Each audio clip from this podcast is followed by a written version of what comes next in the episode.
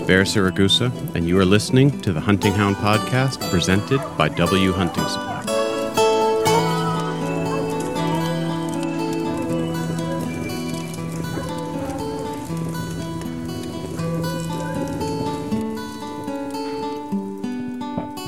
Yeah, it's it's been that kind of a week for me too, where just like every day I've tried to do something, and every day like simple stuff has just turned into this epic, like long, long day. Uh, just and it's not anything that you would think would be long. It's not like, you know, well, I was repairing the car and found extra things that was you know wrong with it.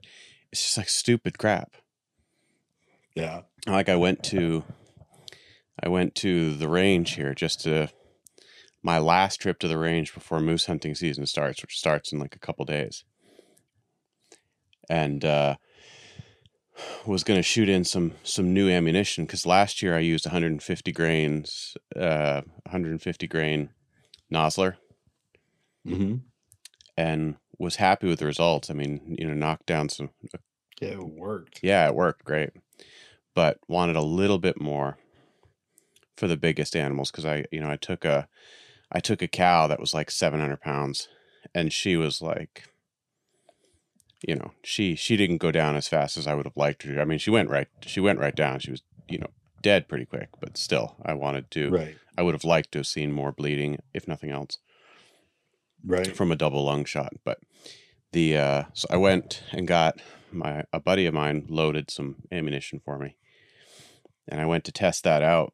And the first uh, the first pull, you know, first shot, he had I guess he'd overloaded. I don't know what happened, but at least the just this enormous kerbloosh and the uh, uh, it knocked. I was so not prepared for it. It knocked me back, and the scope hit me in the nose, and broke You're almost a pirate. broke my nose. Yeah, Oh, dude. You know, you're not the first. Oh, I'm not the first, but Not not the last. not the last. My dad, he's still I've got the gun here actually. And I can tell you I know exactly how it happened, you know, Mm. but he had a it was an older like an old style Savage 99E lever action. Mhm. They got like a rotary mag. They're a pretty sweet gun. That's cool. and it's super fancy, you know, mahogany stock, Oh, nice. really nice. gun. And that was my 18th birthday present.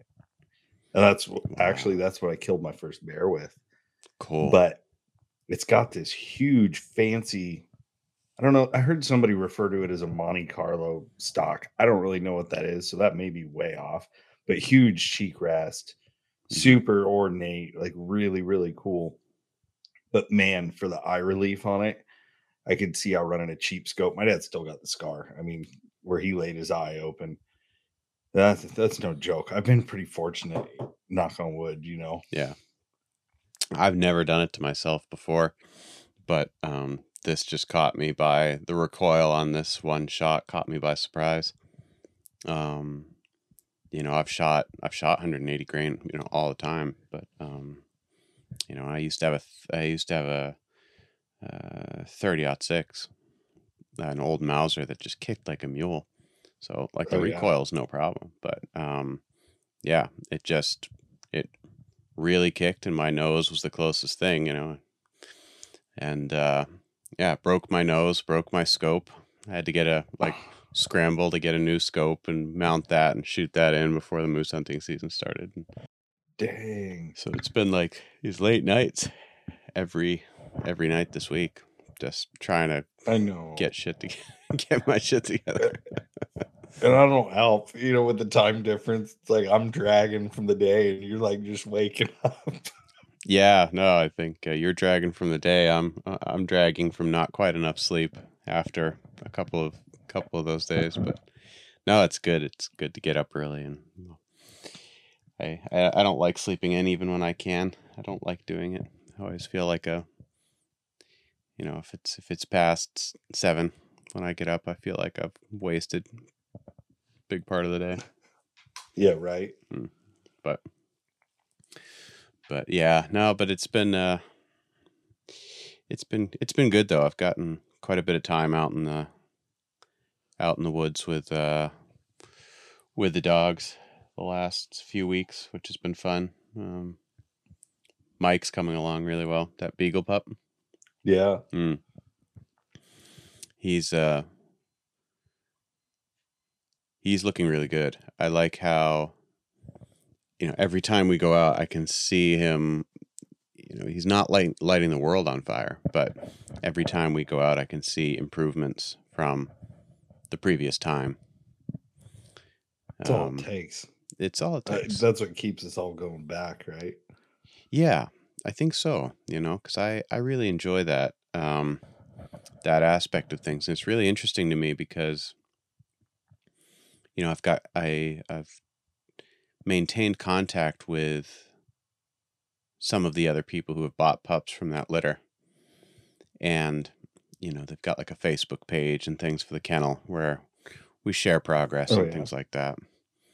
And um, I can see that there's a there's a tendency, and I it, it's all over the place. On I've, I've just I've just gone on a long rant about this on another on my previous episode of this podcast, so I, I won't do that again. But it, th- there is a tendency to there's a tendency for people to compare themselves to what's happening online Sure. you know and uh, I, I can already see that tendency where people are already starting to get a little bit frustrated with their pups and i mean these guys just turned six months old i mean they're they're babies They're puppies, puppies. yeah like puppy puppies not like you know almost two and still not doing it it's like we're Yeah, right. talking we're talking still figuring out where their feet are in relation to their ears sort of a deal you know and uh yeah people are already starting to get frustrated which is uh which It's is- hard. Uh, you know, I really enjoyed that episode because it's, you know, the measuring sticks are really different Mm. For everybody, Mhm. you know, and it's like, I guess, yeah, if you're going to compare your driving abilities to Richard Petty, eh, right you know, you- you're going to fall short of the bar. Nobody's messing with the king. right but you know you put it realistically and it's a whole different ball game I, I hate to say it you know the whole lower your standards up your average but you know realistic goals and i thought that was good you guys hit on because it is Yeah. it's a big deal don't let other people um dictate your happiness or your your uh joy in the process. Yeah i thought it hit home pretty well. Thank you. Yeah, no, it, it's something that's been irritating me for a while is that you get,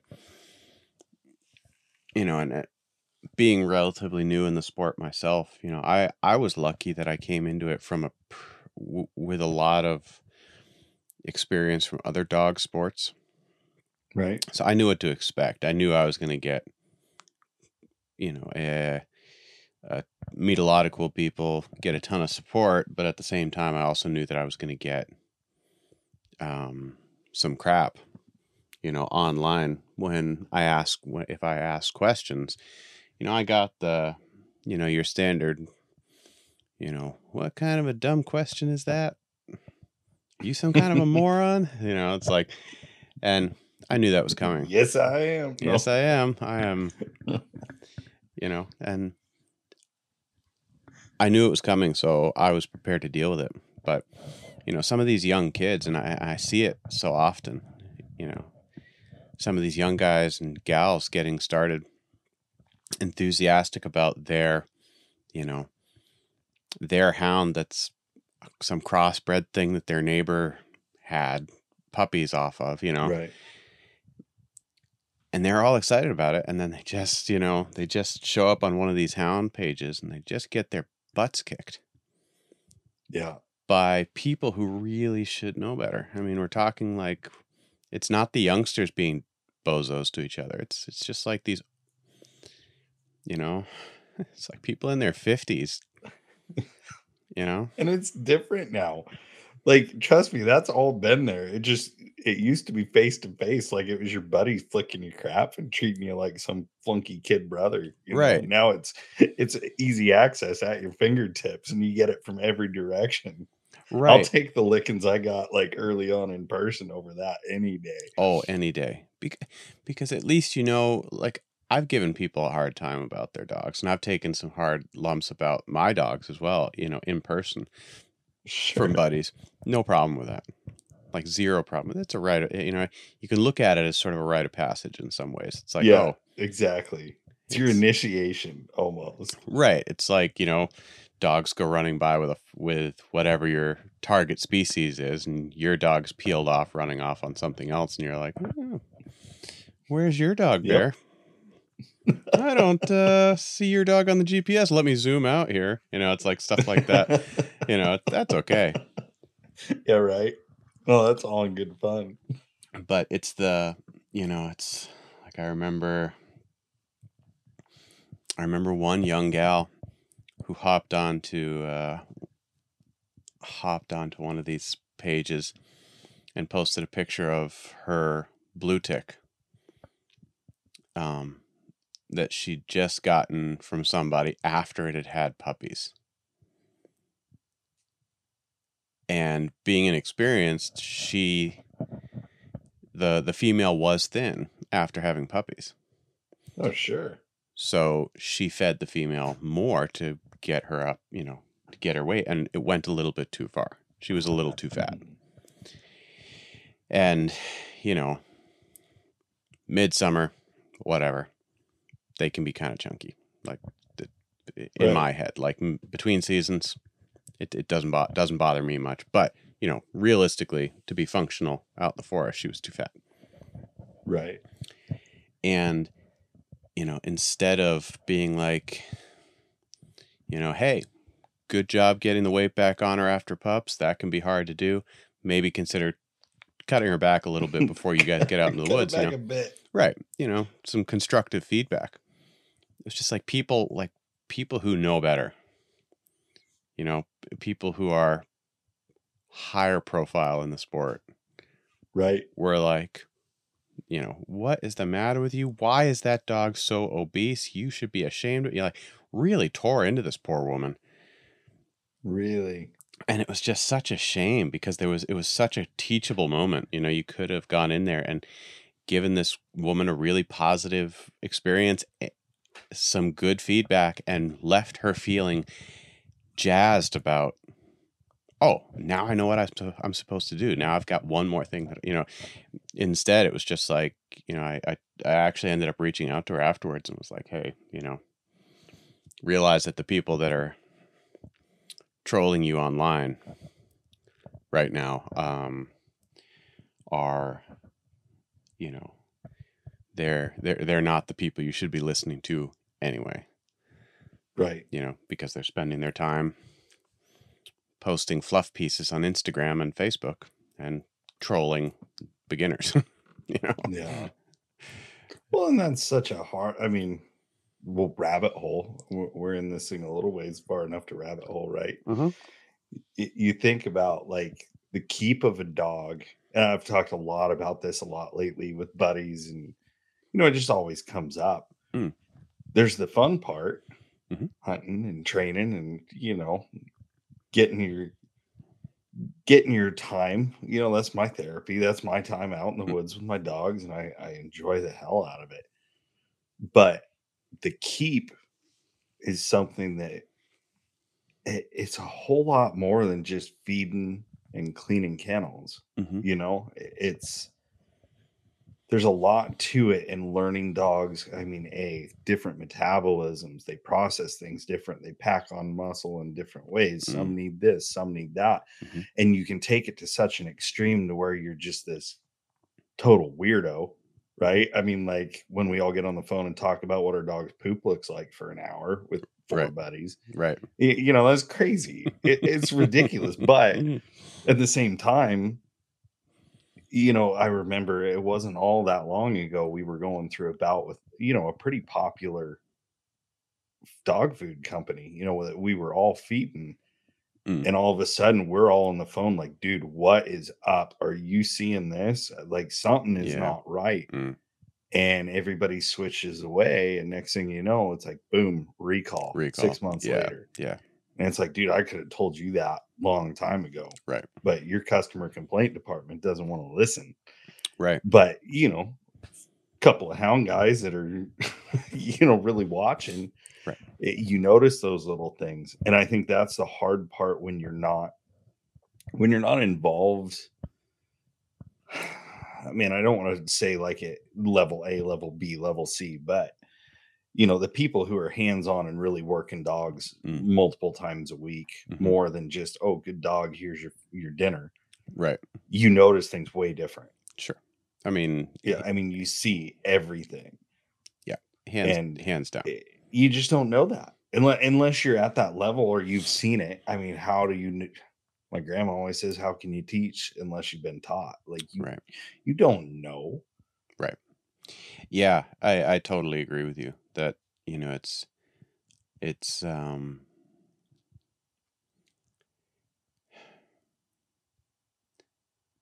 it it it's such a difficult balance to find online.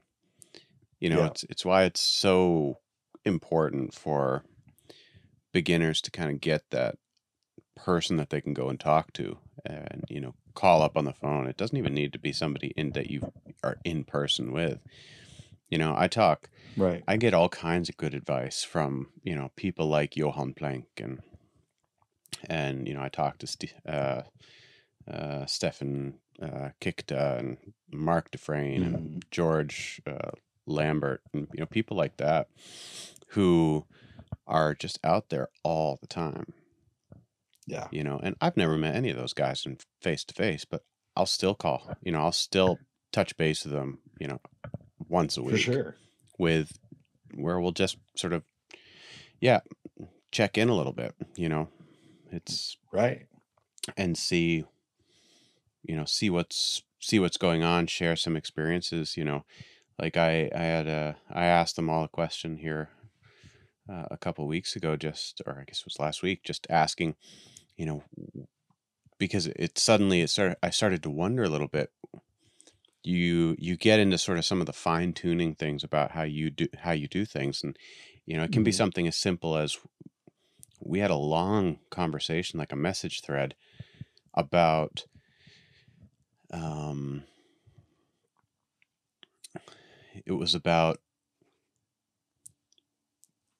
gosh sorry my morning my the, the caffeine's kicking in so i lost my train of thought here um yeah we were talking about uh, how much do you speak to your dogs while you're actively hunting you know Mhm. because That's a good topic. Right, because you know you got you have people that will drive and then they'll drop their dogs on a track and then those dogs are gone and you don't have you know you you might see them at a road crossing, but otherwise you're not going to have any contact with those dogs until you get to the tree.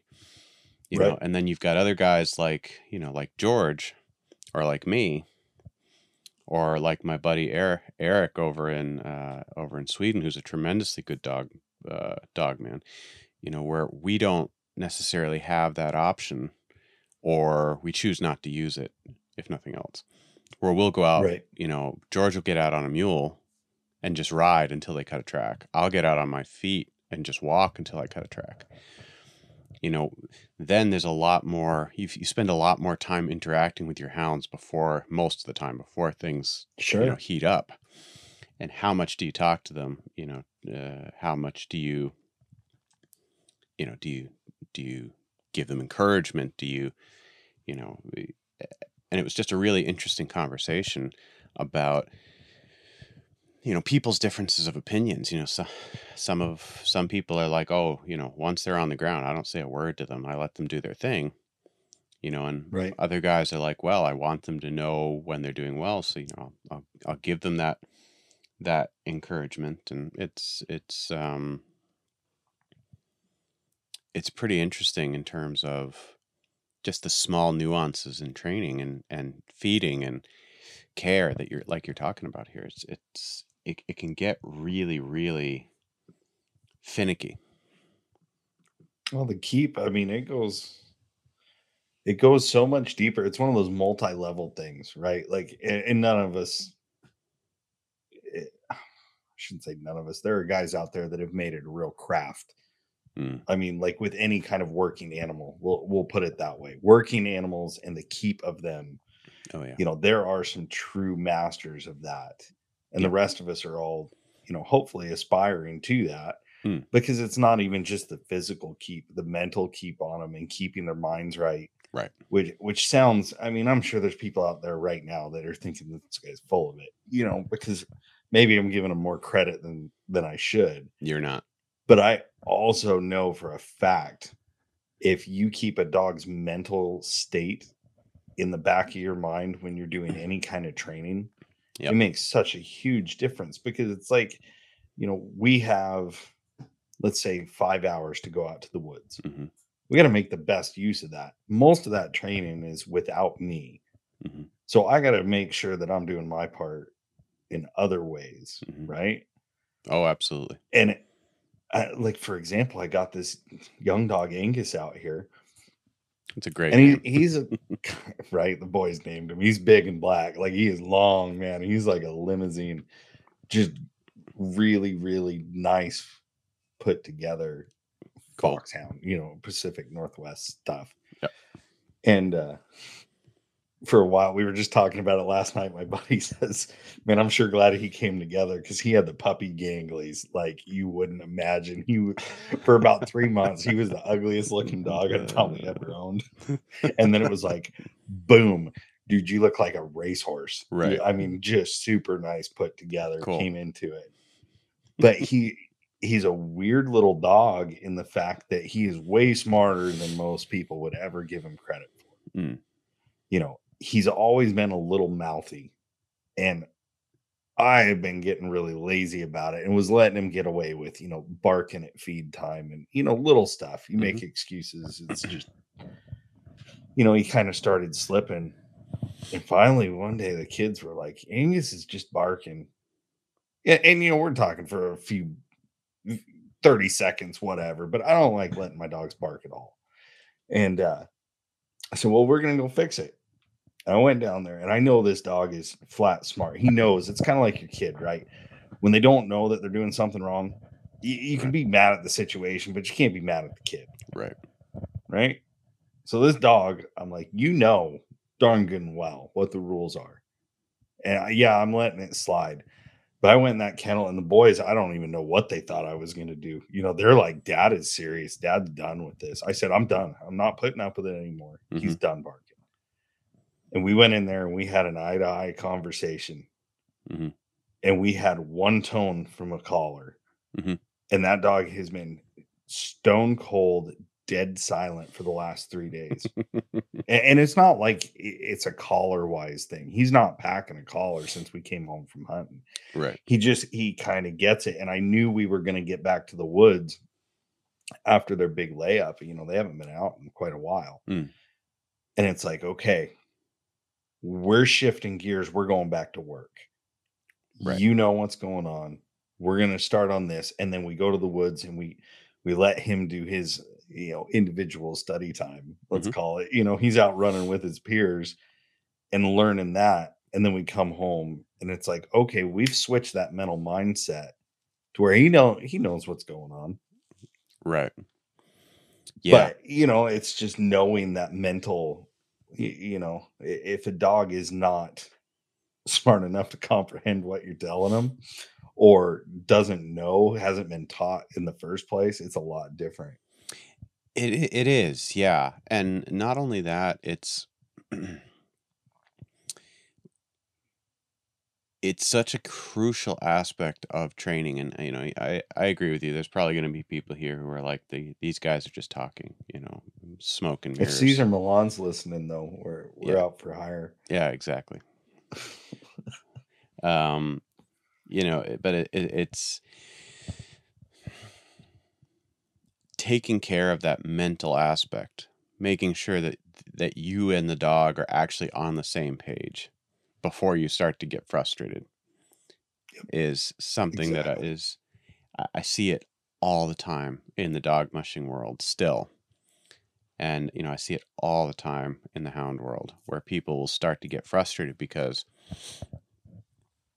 you know, they maybe they had a dog some years ago that they just let out of the box and it just like figured it out super fast and was bomber that whole you know that that whole time. But most dogs aren't like that. And to keep doing the you know to do all of the same things that worked with your previous dog and then think that this your current dog is not as talented or not as good because it's not picking up on those things you know you may have a not super talented individual. That's possible. Sure. and you know life is too short to be wasting time on a dog that doesn't want to doesn't want to hunt. I get it. But at the same time i believe that we have more responsibility and this is this is where people start to sort of pull back from me when i'm talking about this is that there's you know you, it, there is a level of responsibility that we have as the you know breeder trainer owner you know whatever of these dogs to try and figure this out you know put a little bit more effort into it than well i let him go and he didn't keep up with the pack or he still can't keep up Right. with the pack or he turned around and came back to the truck you know it's, there's all of these things that if you look at if you choose to look at it negatively if your if your default setting is oh that dog sucks every Yep. time it messes up you're never you're you're never going to have that a good dog i don't believe i think you'll end up with dogs that you feel are pretty mediocre most of the time eh, unless you're really lucky and you get that one dog that somehow just figures it all out The in freak. spite of you know uh, how little you're actually putting into it and i'm not talking about time Right. you know there are people that get out you know four or five days a week for five six hours a day you know or in or nights or whatever and they still can't make it happen you know i'm i'm one of those guys. Hmm you know i buzz he's he's toasted. Like he's he's mentally that dog is fried. He burned out. he burnt out hard. And you know dan dan is still chasing moose He probably will till the day that dog dies. Probably, you know, and it's because, you know, that's a dog that I got started. I got him when he was five months old and had this thought that, okay, I'm just going to start from the total basics, just like I would with an eight week old puppy. And that was a bad call because what I Yeah. would do with an eight week old puppy is I'd just go out and walk in the woods, get them used to being out in the woods, that kind of thing. right. You know, just let them, let them chew on trees and stumps and Oh. chase butterflies, you know. Yep. But with with Dan, that ended up not being the right move because what happened is he met a moose that kicked him in the face, and it uh, one of the first times we were out there, and it sort of ignited this hatred of moose that he still can't can't shake. Right. You know, so I messed up there, and it's something I've done then differently with with Mike. hmm but the difference also being that he was you know i had him from eight weeks old you know so i could do i could do that sort of forest training that learning where their feet are and learning how to get over stumps and through pricker bushes and things like that you know so um but you know i'm still at that point where i'm in year five of this now year five now yeah and I still I've learned a ton. I still don't have that sort of super stable, problem free dog. Yeah. And I don't know that I ever will. Because every dog's got its stuff. Oh yeah. you know and it's I, i'm having a ton of fun with mike i had a ton of fun with dan i've had fun and, and learned a ton from every every single one of my dogs but it's it's like i say it's this if i went into them all with the same attitude i would have very quickly ruined dan if i tried to train him like I did Buzz, and extremely quickly I would have broken Mike if I'd treated Oh, him like he was a five month old Plott when he was eight weeks old. You know, it's like Yeah. so it's it's one of these things where I wish that people would take a little bit more time and use a little bit more self examination. Like examine what you're doing. And if That that's hard though. it's hard, I think that's Ah. the hang up for most people. It is, because yeah. you don't want to look at the grand scheme of it. Like you think, well, you just said you got, you know, a multi-person chat. You know, you're talking about things. I mean, really, that's half these podcasts. It's fun talking to people because we get to talk it out, you know, firsthand and people get to listen. right? But if you think about it, if we can't figure something out, we contact people who that we feel are more experienced Mhm. or have experienced something similar. Or worst case, you go social media, you go YouTube, right? Right. Google. I mean, I hate to say it, but if you're a hound guy and you've never Googled something to do with, you know, dog training, you will at some point because you're gonna stu- you know, bang your head against the wall with something. Right. Um to me, like we are all of that for that dog. Yeah. That dog doesn't have access to YouTube. It doesn't have access to, you know, its kennel mates other than, hey, I'm just going to kind of watch what you're doing. And if I have the mental capacity to learn, like some dogs just learn better, right? I Mhm. mean, I'm sure you've seen it. Oh yeah. You got dogs that are natural ability, there's dogs that know how to learn, and there's dogs that can compute all that and put it to work. Oh sure. But if you don't have that, you know, you've got to do your part to try to figure out what you can do to make that dog tick. Right. It, it's like it may not be speaking English, but you might find something common where you can get that point across to that dog. And it's a whole different ball game from then on out. Yeah, absolutely. You know, what makes them tick? Right. Exactly. And to be able to do that, you need to look at you need to look at the equation in its entirety. You know, you need to look at what am I doing in my approach to this dog that is not functioning. You know, because the chances that you have a dog that's so dumb that and has zero of the genetic instincts that it should have it's pretty slim realistically For sure. you know you might have basic instincts. yeah base you know uh, a dog that's been bred for thousands of generations now for hunting it might be dumb as a brick but there's still going to be something in there ticking and it might not you know it might you might boil it down might to not look meet that level, right like the required skill level. Right. You know, and I think it's totally okay. Like I've said, it's totally okay to eventually call it a day with a dog because you realize that, you know, hey, I am not equipped to deal with this dog. You know, and that Mhm. like that was the realization I came to with Dan was that, you know, I do not live in an area with enough road to be able to get in front of him. And if he gets out into that national forest, I mean, I can't He's gone. he's gone. I can't I can't get to him. I tried for days to get into him here mm. last year. And, you know, didn't manage. You know, I was I was looking at getting a helicopter to go and get his ass.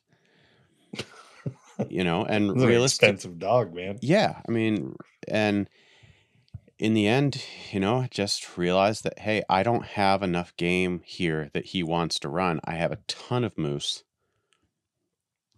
And this dog requires he's going to be better off with somebody who A knows the breed, B has access to an area where they can hunt where they have three or four backups in terms of roads to get into him Yeah. um, which I just don't have. You know, and it's that's it requires a level of of honesty, and it can be brutal. You know, it still bums me out. That whole that whole Dan thing still bums me out big time because I really like that dog. Oh yeah. and he had a better. I He mean, yeah, saved your life. yeah, he has. I mean, the, the rabid goat wasn't. Yeah, exactly. The uh, the, the the attack goats were uh, yeah. swung right, swooped right in there and saved my bacon. But yeah, you know, it's like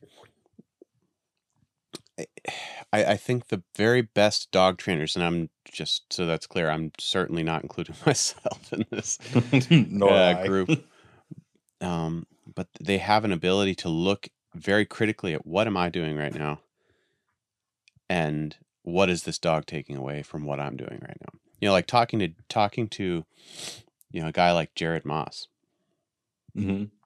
So, I mean, it's ridiculous the amount of insight that guy has into his own what he's doing. Oh yeah. You know, he's his ability to The problem solve. Yeah, he- his ability to problem solve, not just like, you know, is really remarkable to me, and it's something that I Yeah. strive for in myself to look at. Okay, you know, like I, uh, I'll sort of segue into a story here.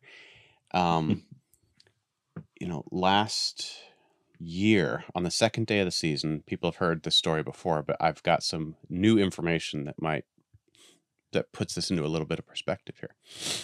Um, last year, Buzz took out a fox pup, really young, like a little one. Uh, caught up to it just as it went into like a day den. Pulled it out by its tail, bit him in the face. It ran off. He ran off after it, up into this wooded area. Went maybe 200 yards, and then I could hear his voice change. Got real boogery, real uncertain. Eventually went silent, passed me at a dead sprint, and hid under the truck. Yep. I remember that. And I'm like, really? Really?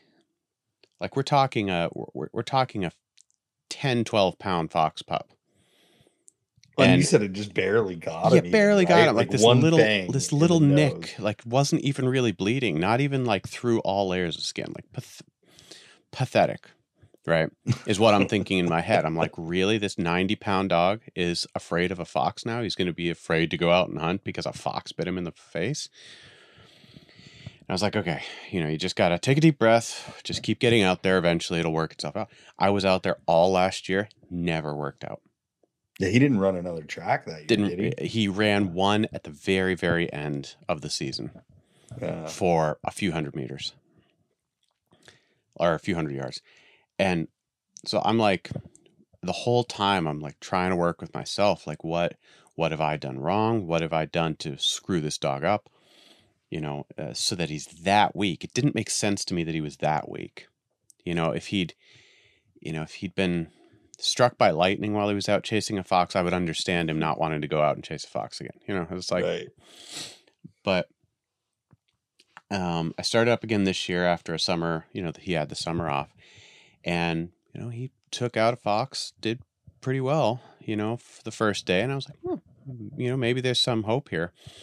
Got him out again uh, in a similar area to where we were when he had an issue last year, and almost same deal. Took out a fox, ran up into this wooded area, suddenly went totally silent, ran at you know 20 miles an hour down to the road and then ran home ran ran like five miles home along the road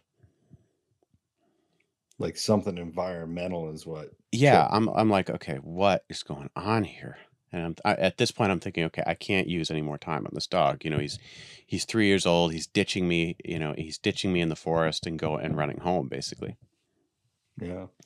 So, you know, the next day I went out in that same area with Vitpi and dropped her. And she, uh, you know, she went out and, you know, was, had a pretty good search going, you know, covering quite a bit of ground. And suddenly, about 150 yards from me, she locks down and just blows up. And Vitpi, when she's face to face with something, tends to bark at about 65 barks per minute on the Garmin Mm. she was at 120 Oh, just racking them off. just blowing up and not like not like blah, blah, blah, blah, but just angry like "Ah, ah, ah, ah, ah," you know really just angry aggressive gnarly barking and you know so i'm hunting fox in my head i'm hunting fox so i've got a shotgun with me with number three shot in it you know i'm so i'm strolling over there you know thinking oh this is you know an interesting day I get to about 30 yards and suddenly like the some self-preservation instinct kicks in and I stop and actually listen to what's going on like more than Right. i- in, like my peripheral and I hear her freaking out and then I, and I also hear this like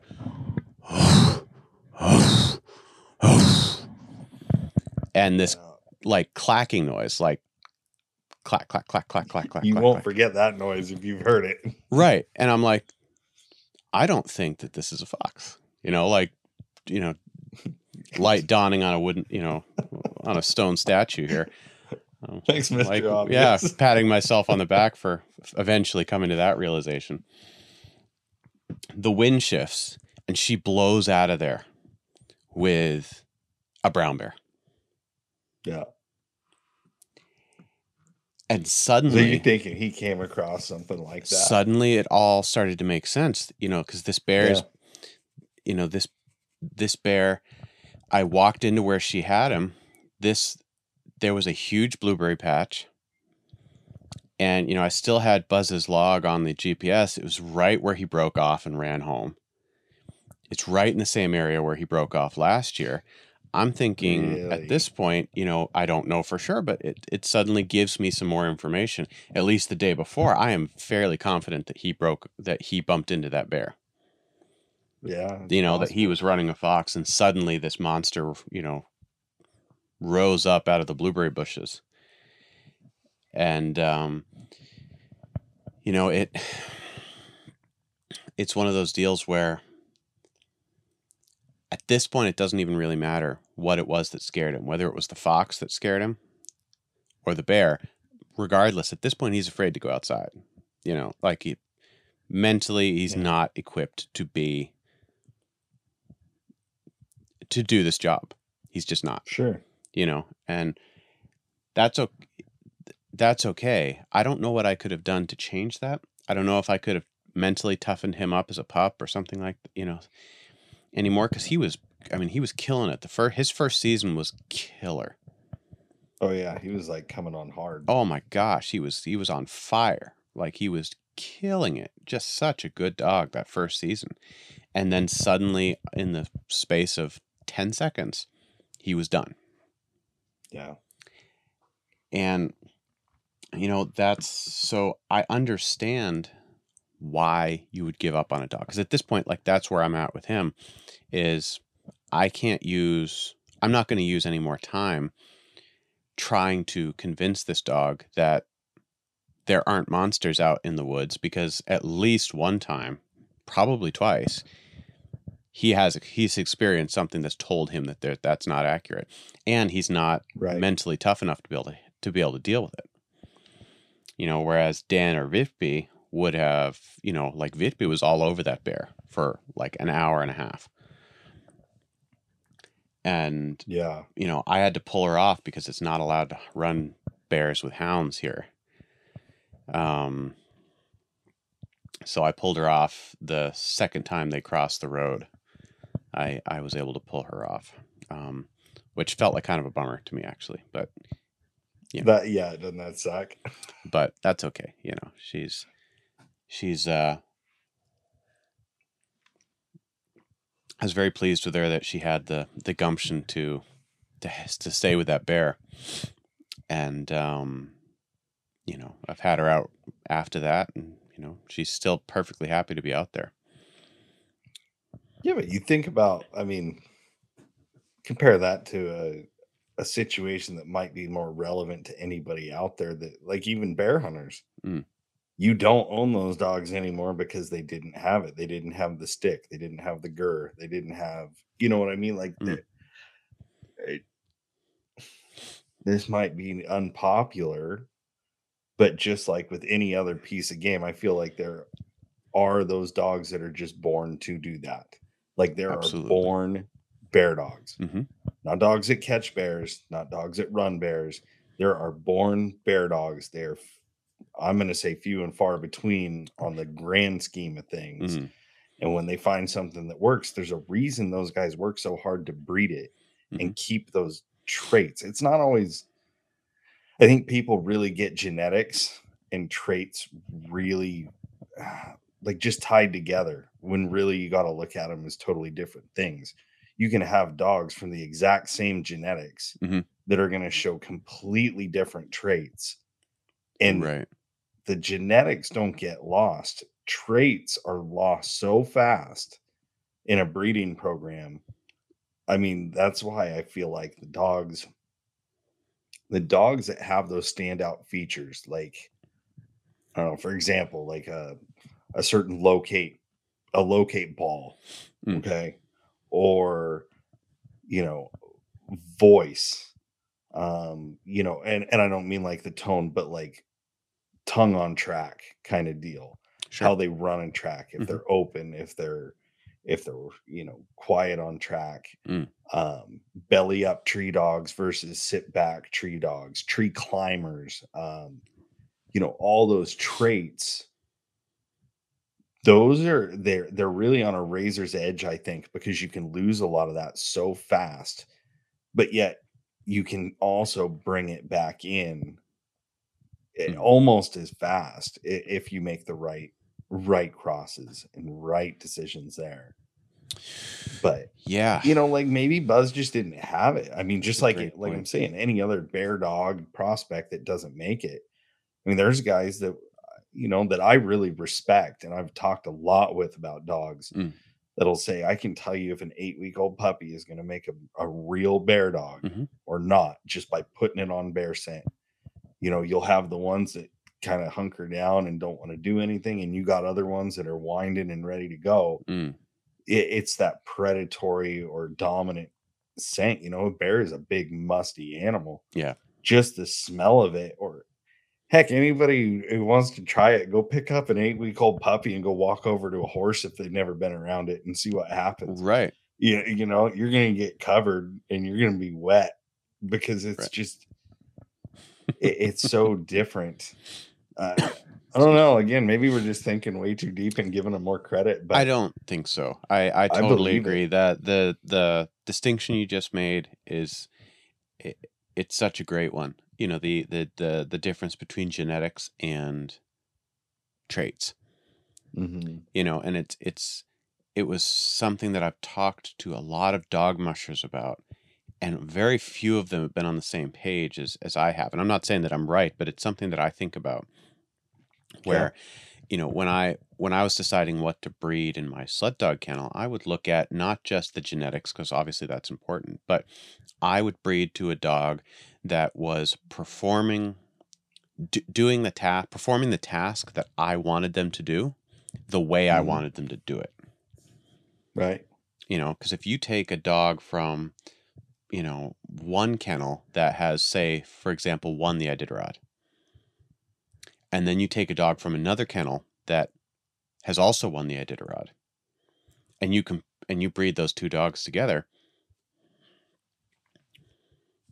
if both of those dogs have won iditarod it should be a good breeding.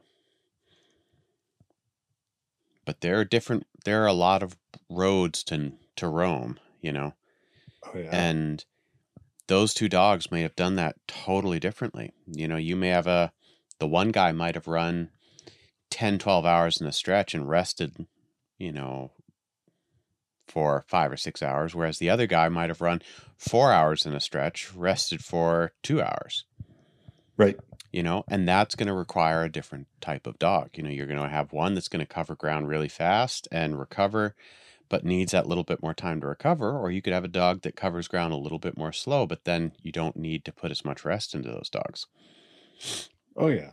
you know and it's Well, and it's the same with the hounds unpopular opinion, but same with these dogs. And you know, I would say the hunt drive is genetics. Mhm. Like if we're gonna tie, you know, throw things in a box, your hunt drive, the grit, um, to some degree, I would even throw in there. Mhm.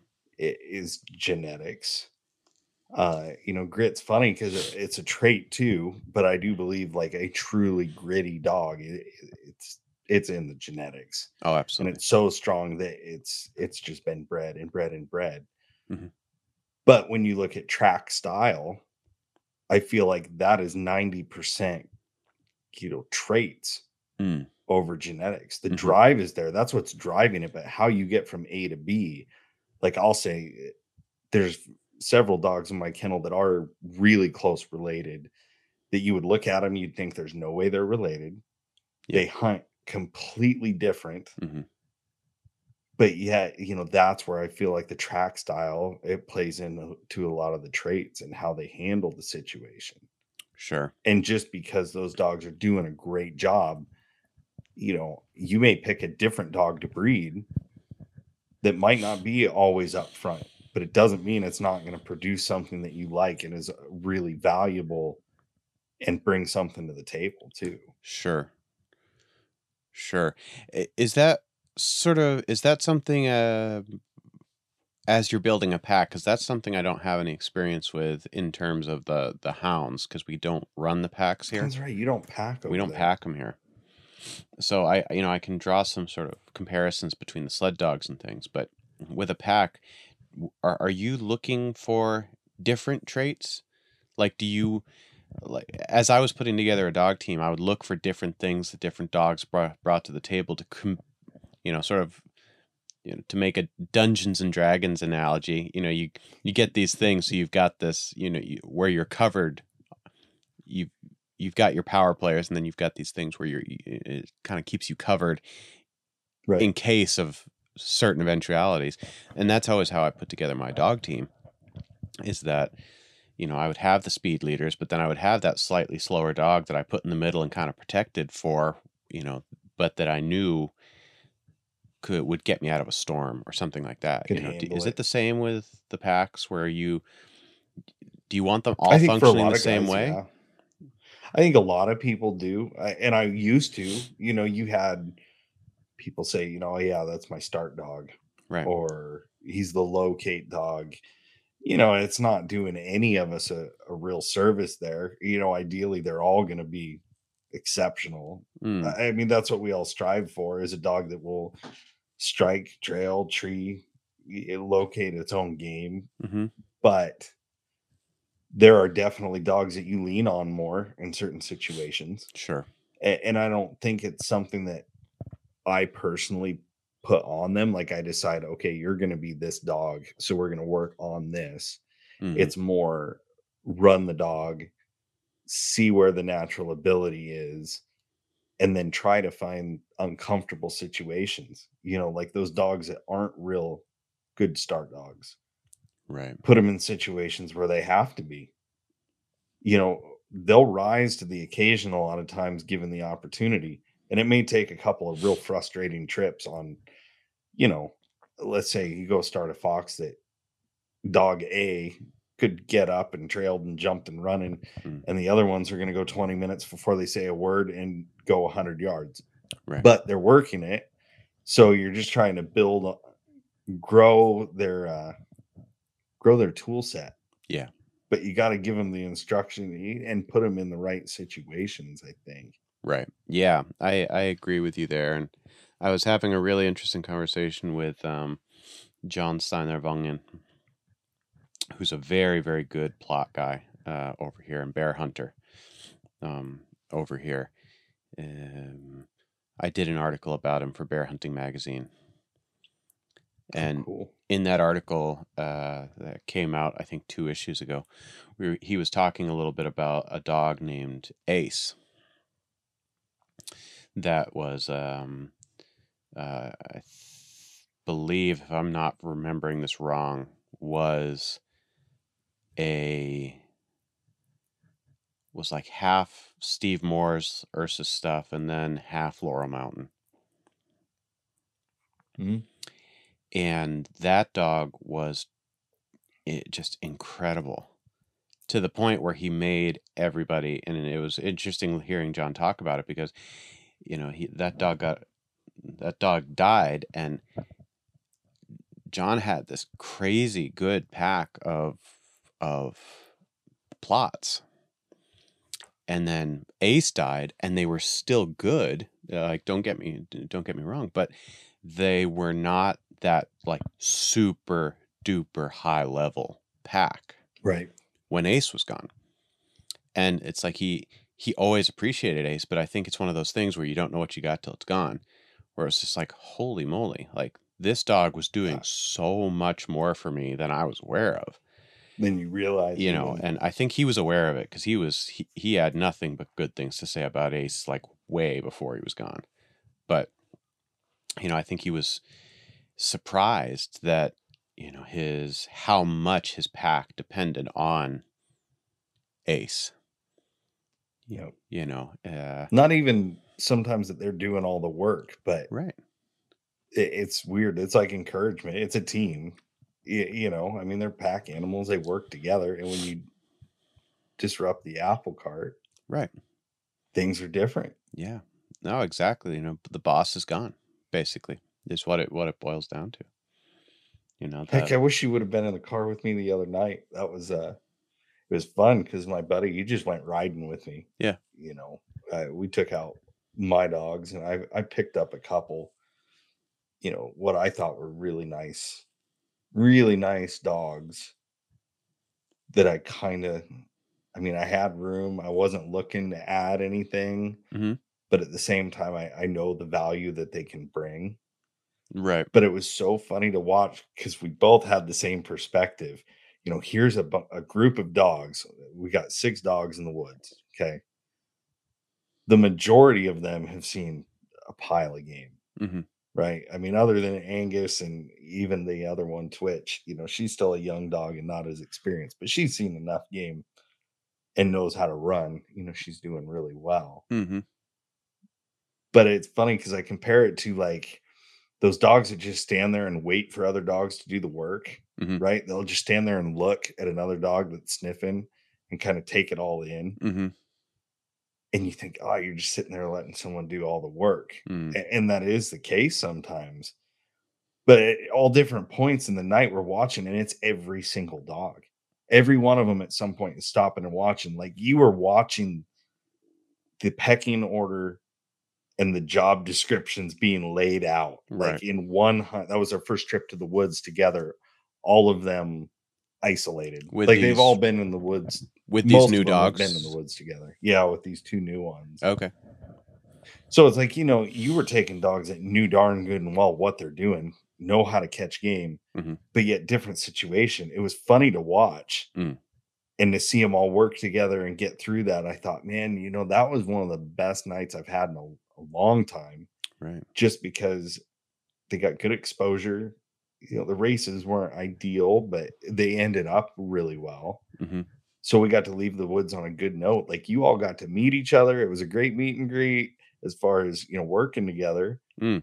We had a good end result, Mhm. and everybody kind of figured out, okay, I can trust you. Okay, well that dog starts this track and it wasn't junk, so I can trust you too. Like Right. we left the woods, everybody was pretty much on a, on a good page. I felt like Right. So it'll be interesting to watch that. Like that's the thing that I'm watching is you never want a dog to just get complacent and lazy. Yeah. But if you aren't looking at it with open eyes, it's like that might be the first place you go, and then you realize, nah, it's all of them. They're all just trying to figure this out, and it Yeah. was pretty pretty cool to watch. That is cool to watch. You know that that is super cool to watch, and I I love I, I love watching those things resolve themselves, and it's it's it kind of ties back to what you were talking about earlier with with taking care of their mental well being.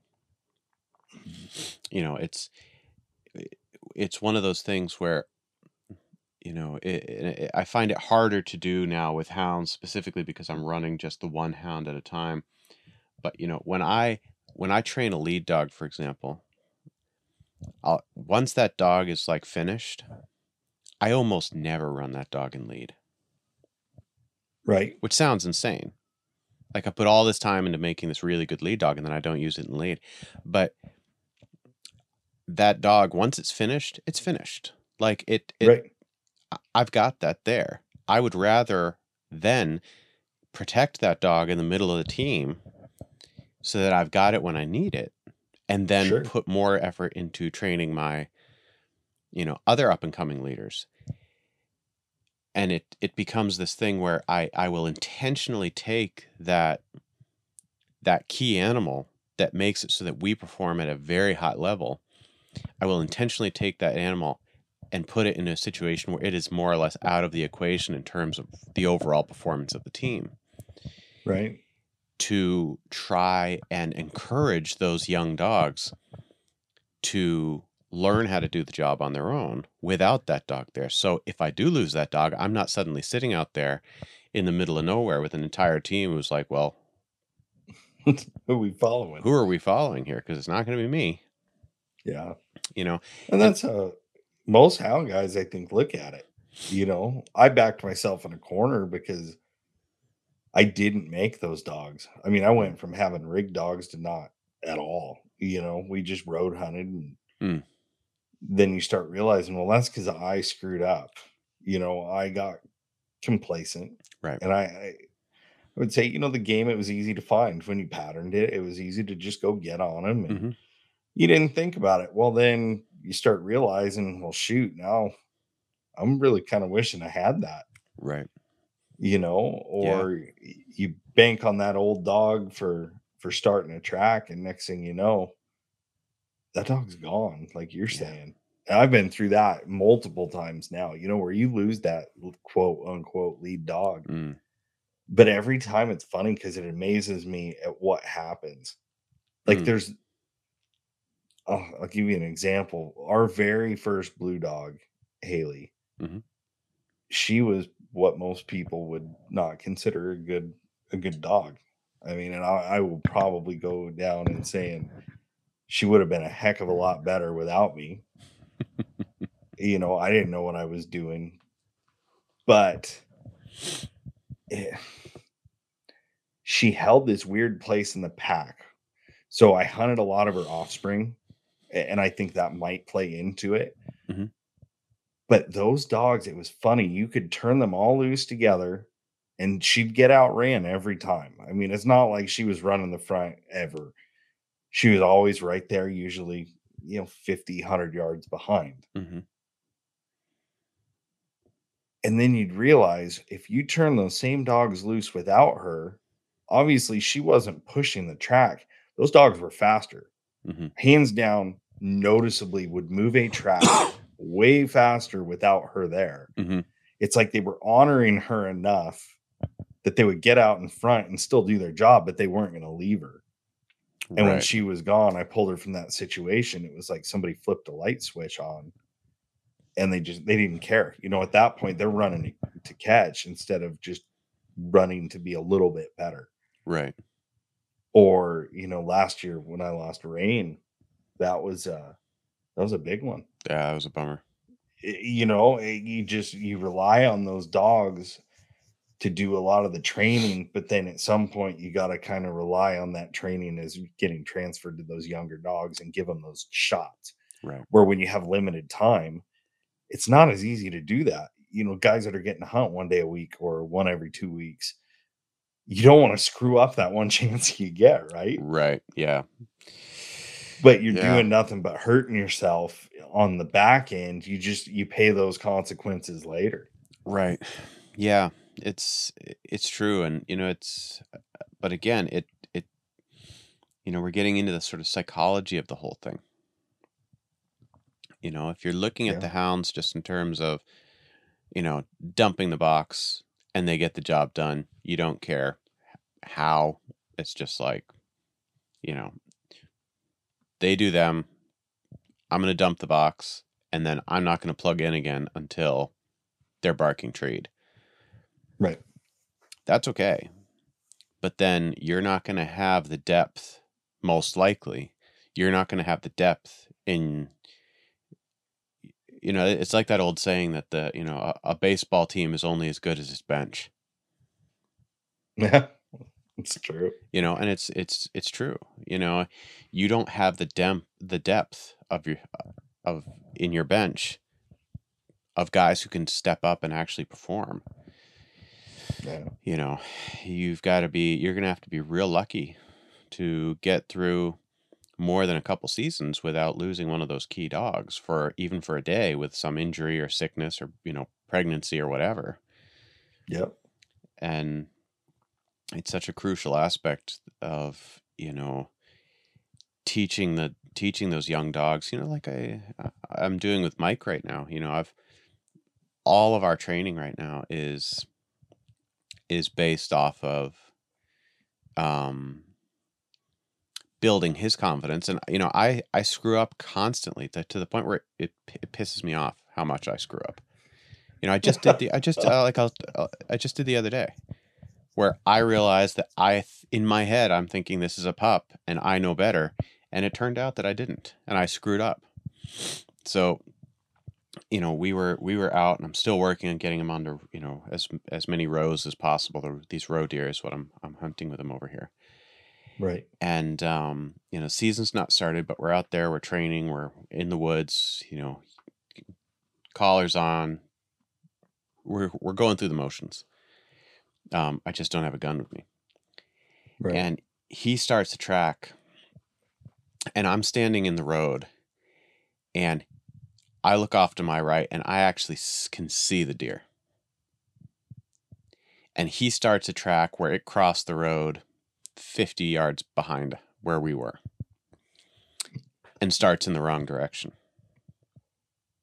because i'm like the deer is right over here and i go Yeah, and look where he started the track I can see him. Right. I got like I, I think I sent you a video of it actually. I videoed the mm-hmm. like videoed the deer. It stood there forever.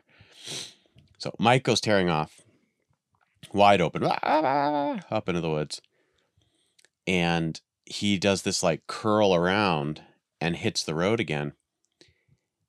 And at this point, I'm you know the deer has moved on, and I'm like, okay, I need to. He's run this track backwards. I'm gonna call him in. I'm gonna put him on this deer track right here. So I call I Mm. call him off. He's fully you know, he's still doing his little puppy thing.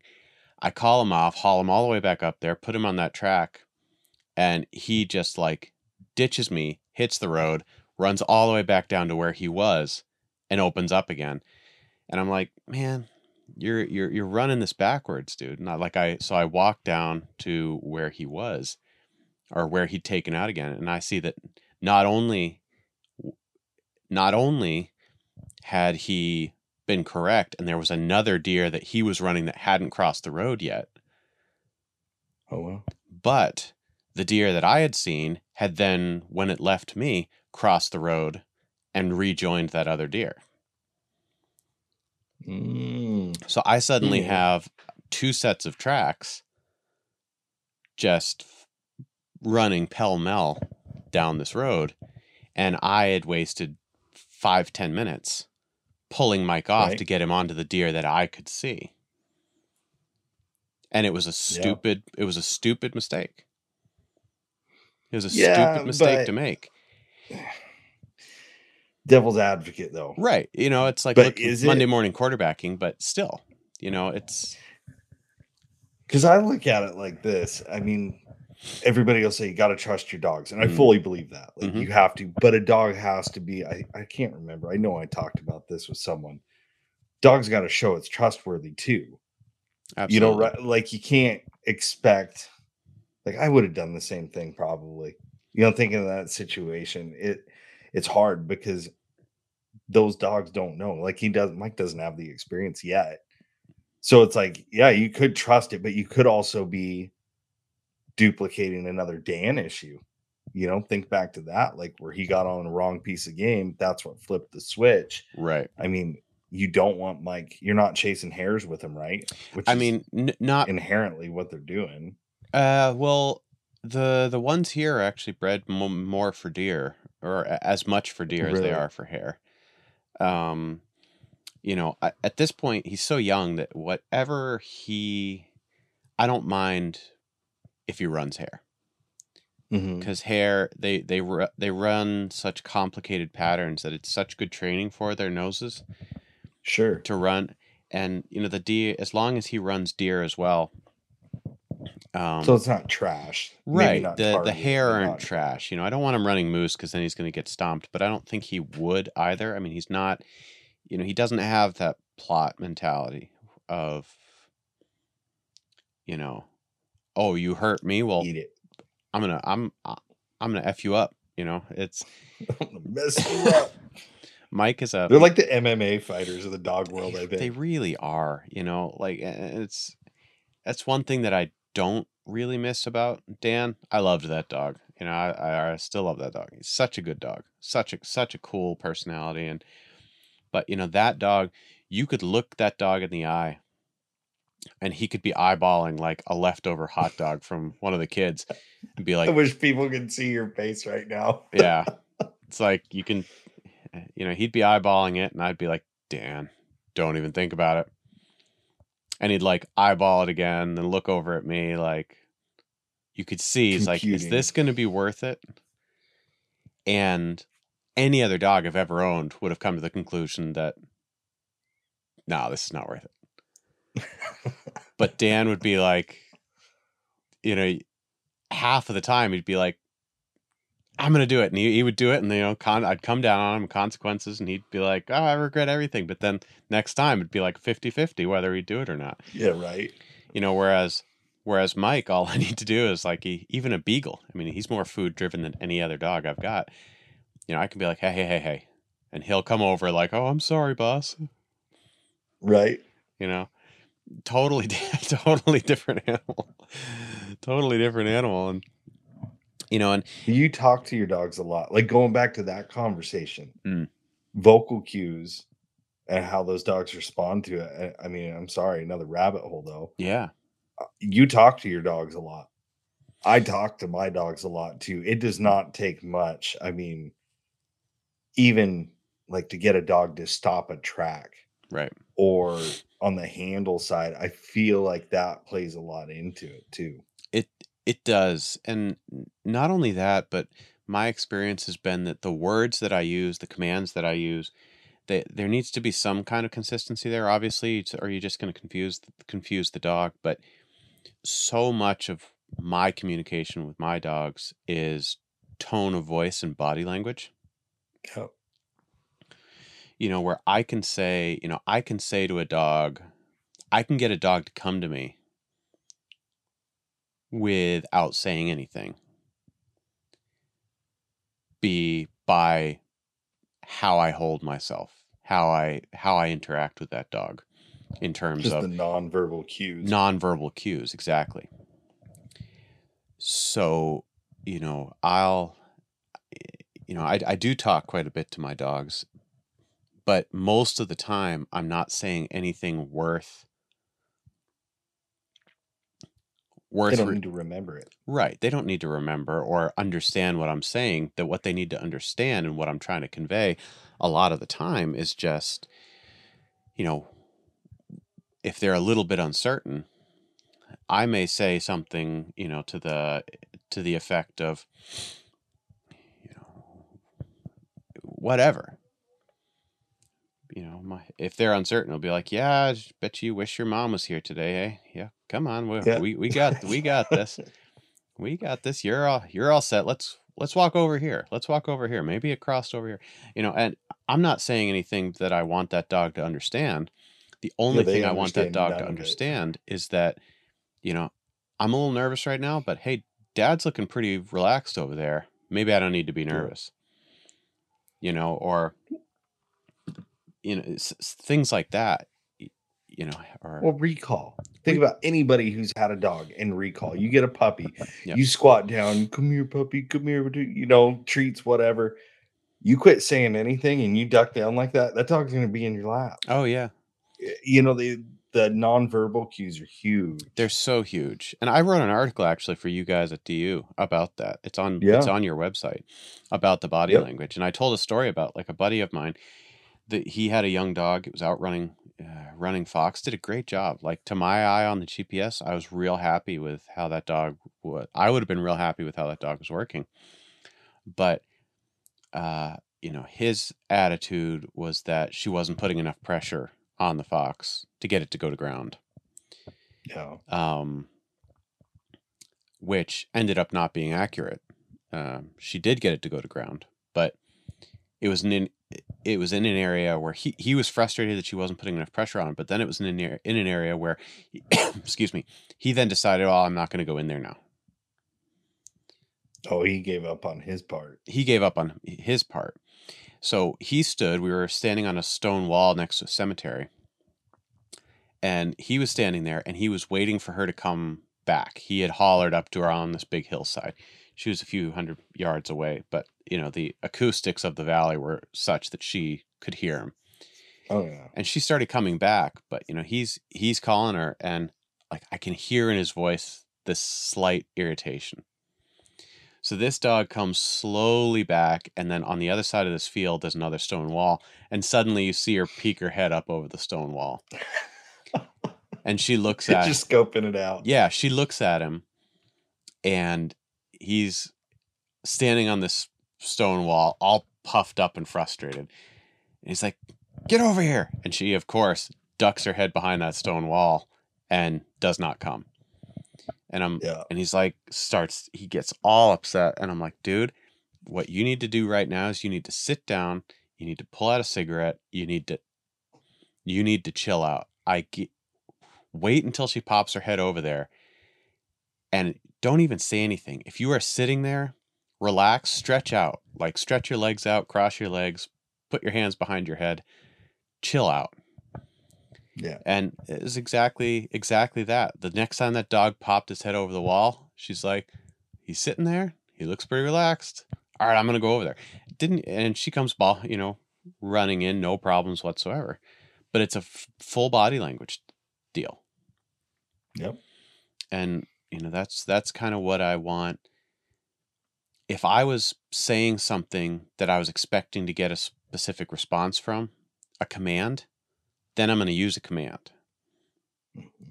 But if I am just trying to convey an attitude, convey, you know, change the change the atmosphere a little bit, that's going to be a body language thing Right. and a and a verbal cue thing. Think of your commands. I mean, how many commands do you really use? If you break it down, I mean, maybe I'm wrong in my thinking here, but like five commands. Yeah. Uh, you know, five, six commands, really. Like to my dogs, you learn up. Yep. You learn down. Mhm. You learn in. Mhm. You learn here, and you learn wait. Right. And quiet. Sorry, let me throw that one in there. Right. Quiet. Enough is the word around this house. But really, I mean, my kids even they're like, Dad, why do you always tell the dog to get up or down? I don't care if they're coming up and down the stairs in my house. It's get up there hmm or get down here. Yep. And and I'm sorry, maybe I'm totally oblivious and, and off my rocker here. But when I'm hollering at dogs and they're hearing echoes in the mountain Hmm. and they understand what down is and what up is, Yeah. I do think it makes a difference. Ap- it I believe that it absolutely does. You know, and it, but it, as you say, it's you've got a list of commands, and I do too. You know, I've got things where, you know, I'll say, you know, like I'll, I'll put a dog on a track or call it over for a track. I'll say here, here, here, here, here, here, here, and they'll come running over like, oh my gosh, Dad's got something here Right? and you know I'll stick their nose, you know they'll stick their nose right where my hand is, and then they'll start following that track, and I'll be like, "Go get him!" And then you know that's their cue to just you know That's the release. that's their this is what I want you to do. This is what I want you to focus on. Yep. You know, and then I'll have the you know come here, get down, shush, if they're barking, you know, I, and when I give a command, it's obviously going to be in a very different tone of voice, and it's going to be a very consistent tone of voice when I give a command, so that there's no question of, does he really want me to do this? You know, Right. It doesn't mean that I'm screaming my head off or anything, but you know, I'll say, "Hey, get down." You know, Yeah. which is very sort of dun dun, very clear, very sort of clear tone of voice. You know, but you know, if I've got a dog that's, you know, pops its head over uh, over a ledge and looks down at me, you know, I might be like, "Hey, what are you what are you doing up there? Come on, f- find your way down." And Right. I'm not expecting it to be like, "Okay, I need to go and find my way down." Yeah, I'm expecting it to be like, "Okay, well, d- dad's dad's feeling all right, so I want to hang out with him. yeah, I'm gonna go hang out with that guy. Exactly. You know, and it's Yeah. it's it it's it to the naked naked eye to the naked ear it might sound like i'm just like chattering and it's like why would this guy's dogs listen to him at all how much this guy talks yeah. but for for me it's my dogs know 100% when i've given them a command because it may sound like just mindless dribble but i am very very deliberate about what i say especially the tone that i say it. You know i can be really angry with a dog and be like you know you know like dan, dan running a moose for the bajillionth time you know, I want to go up there and, you know, scream obscenities at that dog potentially, but I'm going to be like, Dan, come. Dan, come. Dan, right. come. There you go. Yep. Come on. Yep. Oh, good dog. Yep. Yeah, you're a big old piece of shit, is what you are. Yep. No, if I had dynamite, I'd blow you up right now. Come on. Yep. Let's Right. go yeah, we're gonna go home because you suck. That's what. That's right. We're gonna go home because you suck. And it's like, you know, if they could, if he understood English, he might be offended. But Right. you know, he what he's listening to is my tone of voice. and a lot of times, like yeah, go ahead. verbal breaking. Yeah. It- you know, like I think that there are a lot of dogs. Like, yeah, obviously we have tools for trash breaking dogs, and I'm not saying you shouldn't use those. I mean, it's the greatest tool ever. Right, But but we don't. We don't have that here. Time, right? You don't. That's Mm-mm. the crazy thing. So crazy. So you you look at dogs and how they react. You know, you can watch that change in a dog Mm. right in front of your eyes. I mean, if I'm scolding a dog, uh, you'll look at him and you'll swear like those dogs are just eh, they're more ducky than I would like. Mm. But it's because the majority of our interactions like that, we're cool. You know, we're buds. And when dad's mad, dad's mad.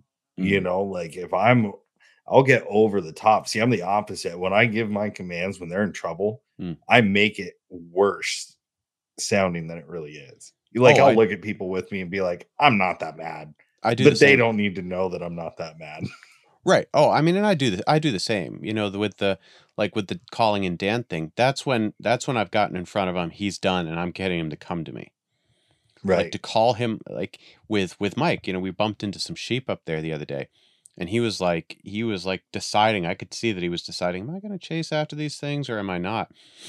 You know. right. And then it was like, you know, I I used a a harder tone of voice with him, not enough to scare him, you know, not be like, ah, out, you know, but enough to be like, hey, hey, hey, nope, Yep. nope, nope, come here, leave it, leave it, you know, where it was very clear to him that this is not something dad wants me to do. There was no question there of, you know, and, and that's necessary. You know, you've got to have, I, I like to have that panic button on my dogs where I can say,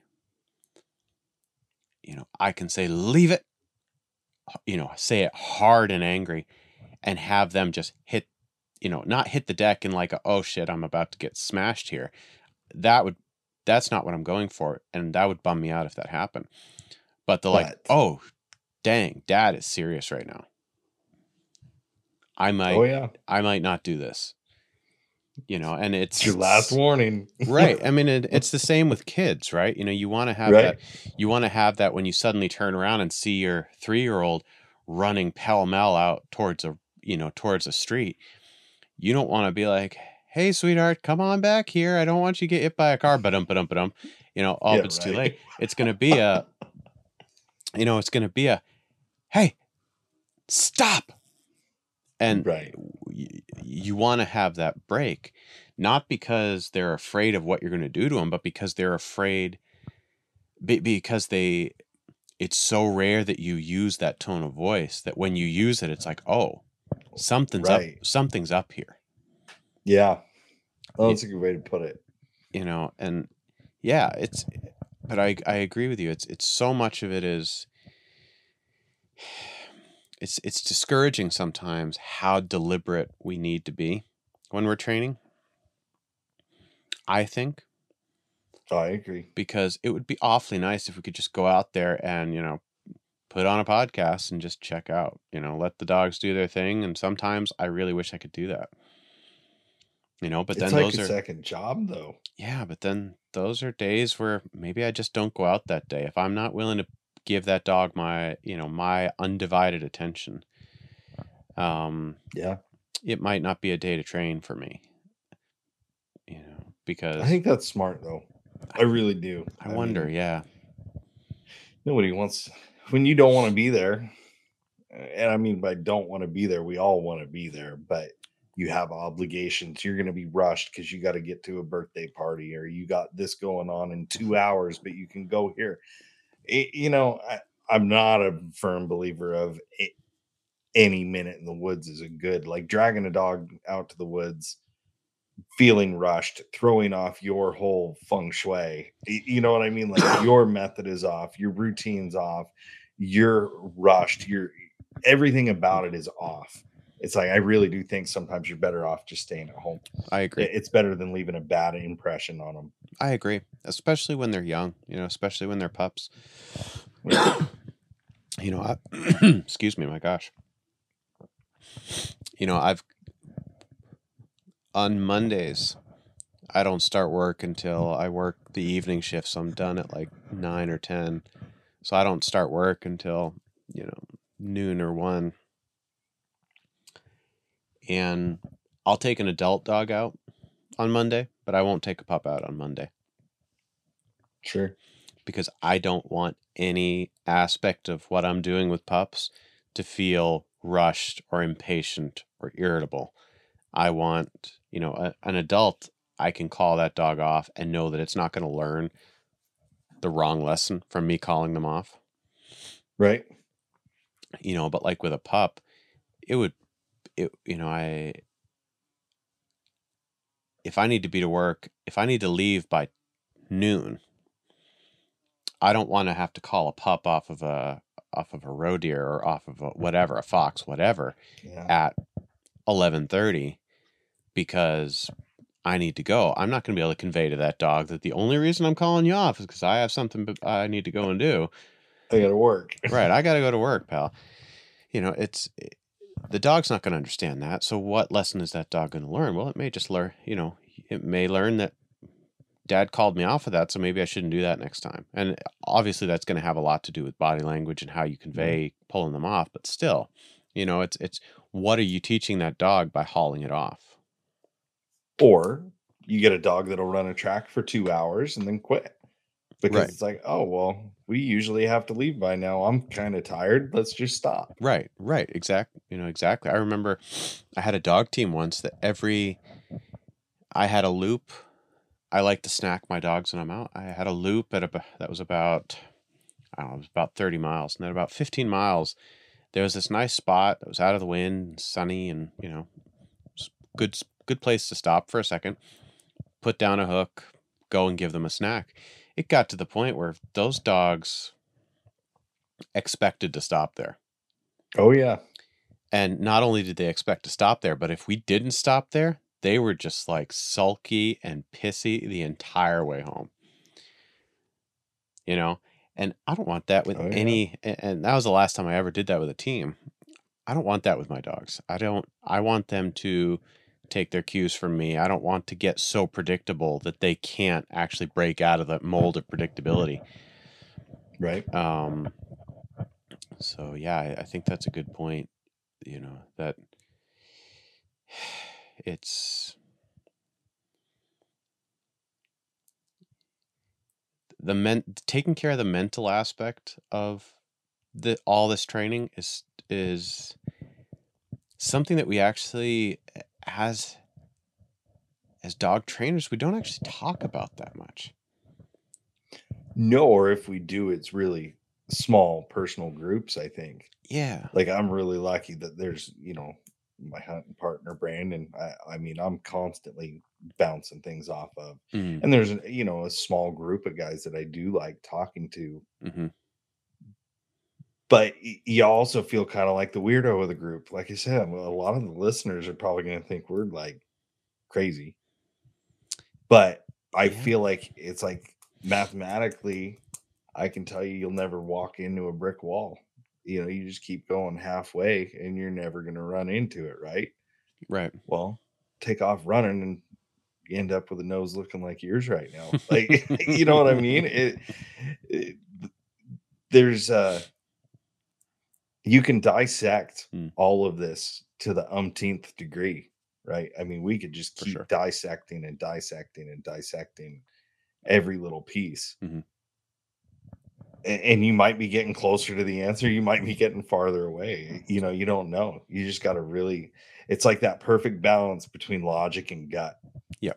And I think that's the hard part because you can't necessarily teach either one Right. like nobody knows your situation your dogs your environment like you do hmm and you also got to have some faith in yourself too you know it's it's interesting man i, I really enjoy it that's why i love talking with you and, and like jared Yeah. and you know even ross russ elwinger when i get talking to him about training and stuff too it's it's crazy you know we'll all have a little different point of view maybe but more often than not we all pretty much land at a general landing zone right like yeah, we might be on the fringe but it's like when you really get into that mindset and the people who really do sit and think about what is going on i think a lot of us end up real close I think so too, you know, and excuse me. It's I think so too. And that that reassures me when I see very very good people, people doing it to at a level that I hope to achieve at some point. When I see, you know, I talk to people like that and they are yeah, fully on board, fully on the same page. Um, or even, you know, even being like, you know, I've talked to Jared a couple times where he's like, you know, I've like, "I- think this dog's doing this, and this is my opinion about it. And he'll be like, ah, I'm not so sure about that. You know, and he'll give me, you know, he'll he'll give me his perspective, and you know, nine times out of ten, it's like, okay, that I hadn't considered that, and you know, a lot of the times he's right, and I love stuff like that because, you know, okay, I may look like an idiot being like, I think this dog is doing this just to piss me off, you know, but in the end, it, it definitely gives me another tool, another place to go, you know, another well to draw from later on when I end up in a similar situation. and Be like, well, this kind of reminds me of that thing that Jared talked about that one time. I just had that moment when you mentioned something about oh, what was it? Just a couple minutes ago, we were talking about um, oh, calling dogs off of tracks. Yeah. Like I I don't know when this is going to air, so I mean I can't say if it's an upcoming episode or a past episode, but like that was the topic that we were talking about is the effects of calling dogs off a game, Mm-hmm. the wives' tales that go with it, Mm-hmm. and you know really what what does that break down to at the dog's level like are you taking the drive out of them are you doing this Mm. you know and we'll argue both sides i'm sure you know there's guys that'll argue if you can call a dog off of a good track you know that dog doesn't have enough hunt in it and Right. then there's others of us that'll say well if that dog's not going to realize that what i'm telling it is more important than its natural desire we're just not going to mesh Right. You know and it's funny because like i didn't say that to you but yet that comes up you know in these circles no matter how big or small you Sure. know if you've got one buddy to talk to as long as you can all keep ego- egos aside Mm. and, and strip it down to the dogs man you'll be amazed at the conversations you'll have Oh, it's so true. It's so true. And, you know, it's if you can get past the egos, you know, there's somebody that once said, and I can't remember who it was, but I, I love the saying. It's one of my favorite dog training related sayings is that, uh, you know, a man's ego is a terrible burden for a dog to bear. yep And, you know, I, I I think that that's, that's so true. we have I believe we'll, we have a responsibility to the dogs to be flexible enough to learn ourselves. Oh yeah. You know, instead of trying to smash, you know, a square peg into a round hole, that we are actually flexible enough to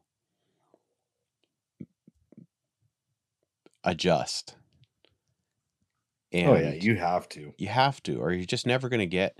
You're just never going to get anywhere, and it can be a painful process, man. You know, it, it really can. You know, especially you got to stay fluid.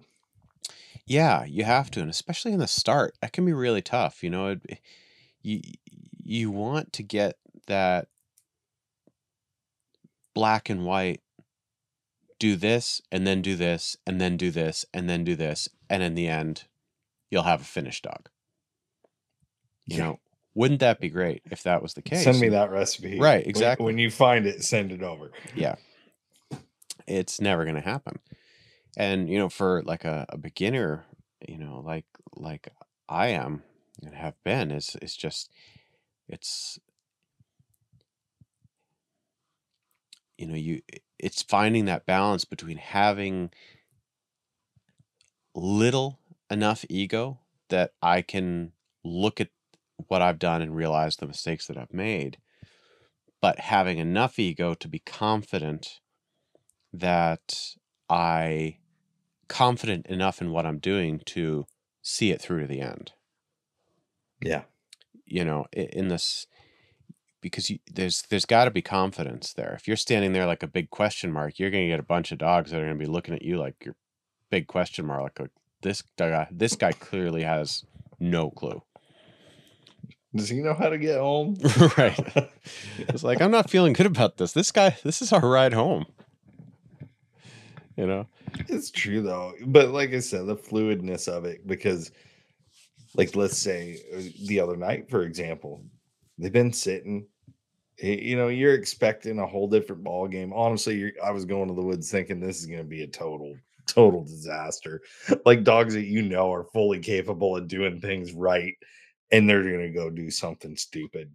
You know, find a skunk or, or, or something, right. and you just kind of go into it because you know that's a lot different than coming off, you know, a week of hard hunting and they're tuned in and mentally tough and they're they're a machine. It's like, okay, right. we're throwing wrenches and everything.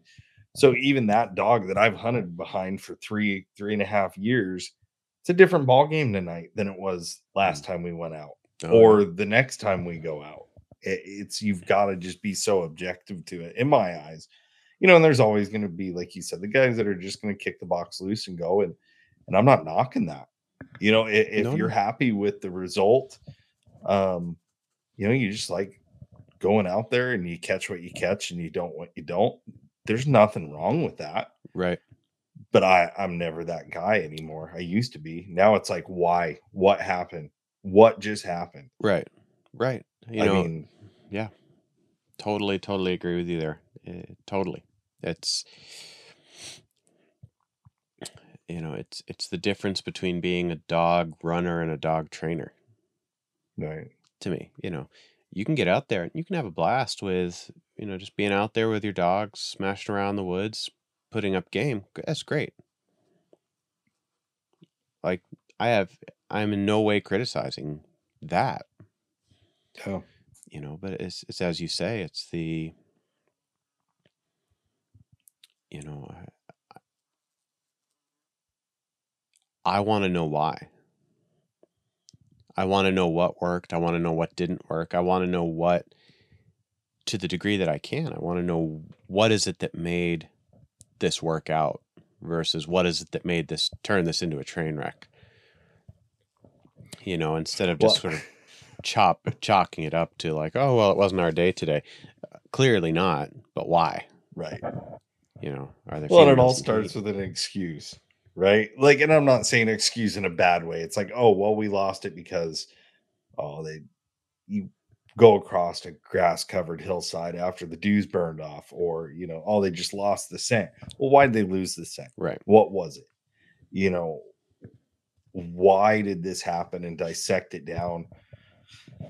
But again, I, I don't know. Sometimes ignorance is bliss. In some ways, I'm like, man, I wish I was the old me where you could just go kick a dog loose and be happy just driving around. Now I'm like analyzing and watching Right. and trying to keep tabs. And it's like, okay, what what are we doing here? What what's going on? Something's not right. Something just went weird. Right. It, it's a whole different ball game.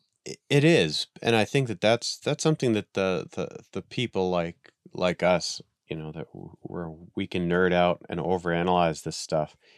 I I think that's something that it's important to remember for us is is that you know don't overanalyze it to the point where you lose sight of why you're out there in the first place, right? Yeah, right. It's like a tightrope walk. Right. It's like it's the lifestyle. It's the it's the you know being out there watching the dogs do their thing. You know, and I like to be a part of it. I like to enjoy. You know, I, I like to know why they're doing what they're doing. But you know, I've I've said it before. You know, the the biggest challenge for me anyway has been you know just just letting go.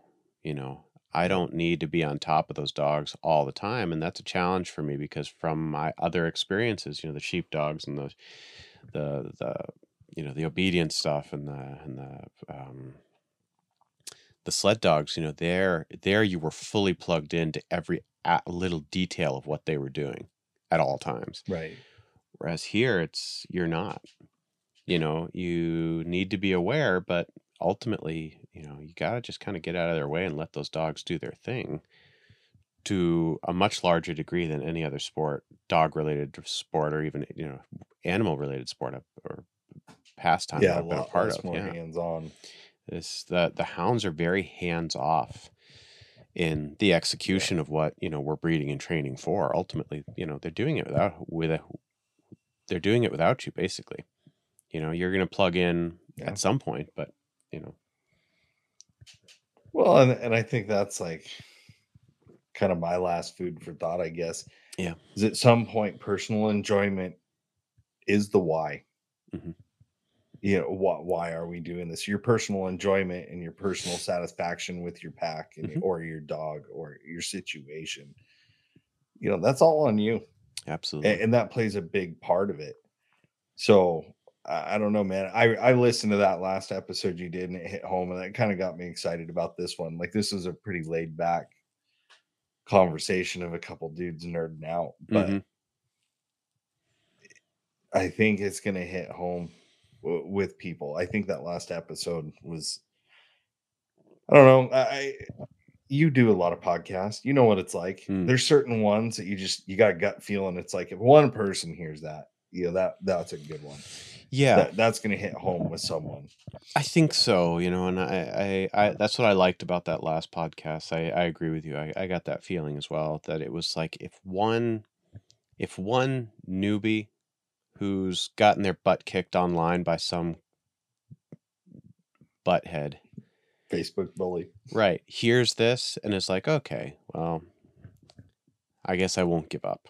All right, like you know, that's that's going to be key because the thing is, is that so many of these peop these youngsters that are starting the sport, and this will be my last food for thought as well. I'll let you get to bed here, but um, they have what they lack in experience. They make up for in in energy, dedication, and also they have a very very clear idea of what is motivating them to do this. And it's not to go out and win a world hunt. That's that's not, you know, to crush everybody at Autumn Oaks. That's not why they're doing it. They're doing it because they love to be out there with their dogs. They are enjoying it for all of the best and purest reasons.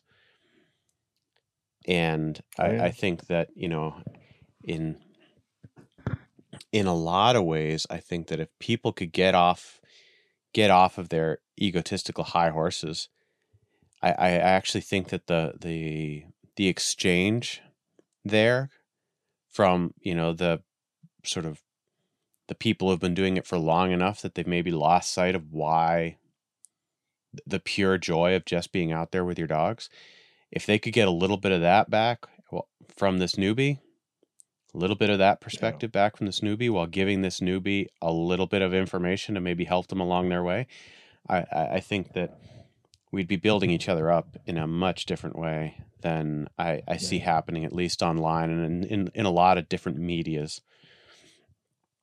You know, I because Sometimes you just need that encouragement. I think I, so. I guarantee you, Bear, Mm. I would not be I would not be doing this right now. Like I wouldn't be running dogs. I wouldn't be, you know, employed at W. hmm I would have never kept doing my own thing. I was ready to just hang it all up. Mm. I was done. Frustrated, you know, just it, it wasn't let's say Facebook at the time, but you know, the situation was not real conducive to growth as a houndsman Right. in my early years. Um except for Tony Witcherly. Mm. I mean, hands down, he's I, I told him, I said, I think I'm done, Tony. I'm about ready to hang it up. And I was half joking. Half. I mean, Mm. I was really thinking it because it was like you're beating your head against the wall. And he I'll never forget it. You know, he looks at me, he's like, Well, and there's this big long pause. To- Tony, like, he starts talking, you know, and then there's that big long, like he's thinking this all the way through. Right. And, and he says, Well, I don't know if I do that. you know, and then it broke into a conversation, but Right. it's like he he knew I was he knew I was at that point, just like us with these dogs. You know, when when that dog was at its breaking point, I I could tell. Right. And I I think he could tell. Like I was pretty beat down, and I needed a win. Mhm. And, and you know, we got talking, and uh, that's the only reason I'm still doing this. It's the Right. reason I got you know everything in my life at this moment was one moment over throwing it, you know, throwing it all away potentially just because I was getting beat down Right. and and it made you refocus. Yeah. So I I hope it hits home with somebody, man. I think that last episode was really cool. Yeah, I, I hopefully, you appreciate know- that. And you know, I, I I hope that you know, I hope that we do some of that same stuff. You know, I know I know both you and Jared um you know, and I, I mean a bunch of people, uh, you know, you and Jared and Eric and and you know, Mark Dufresne, you know, when that whole thing went down with Dan,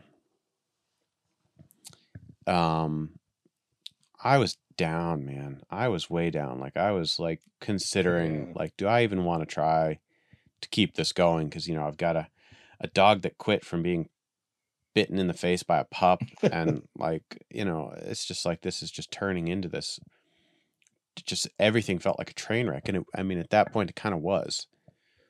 Yeah. You know, but if I'd gone online and been like, ah, "I think I might want to quit," you know, I probably would have based on the feedback that kind of a post would have gotten. You know? Yeah.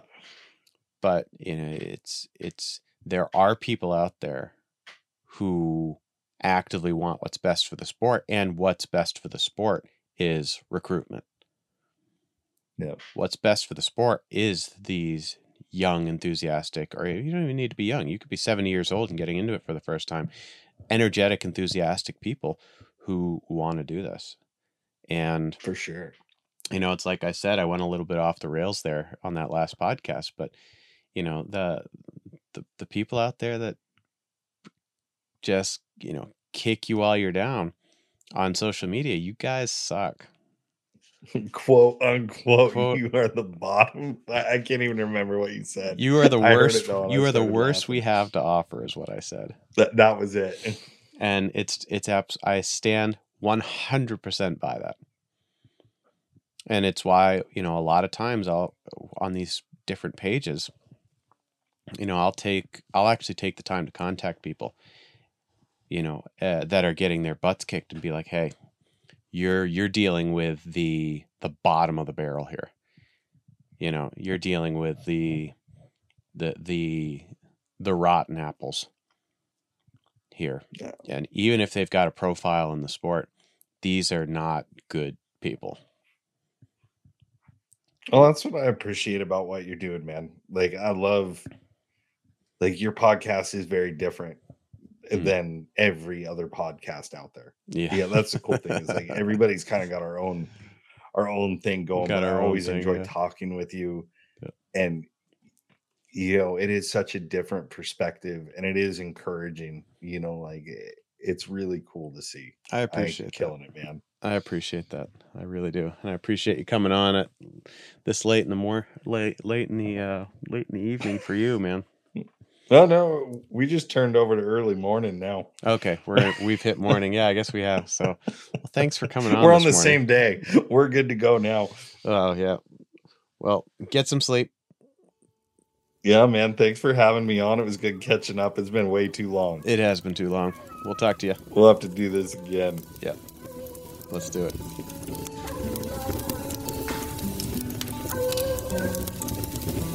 Man, I love that sound.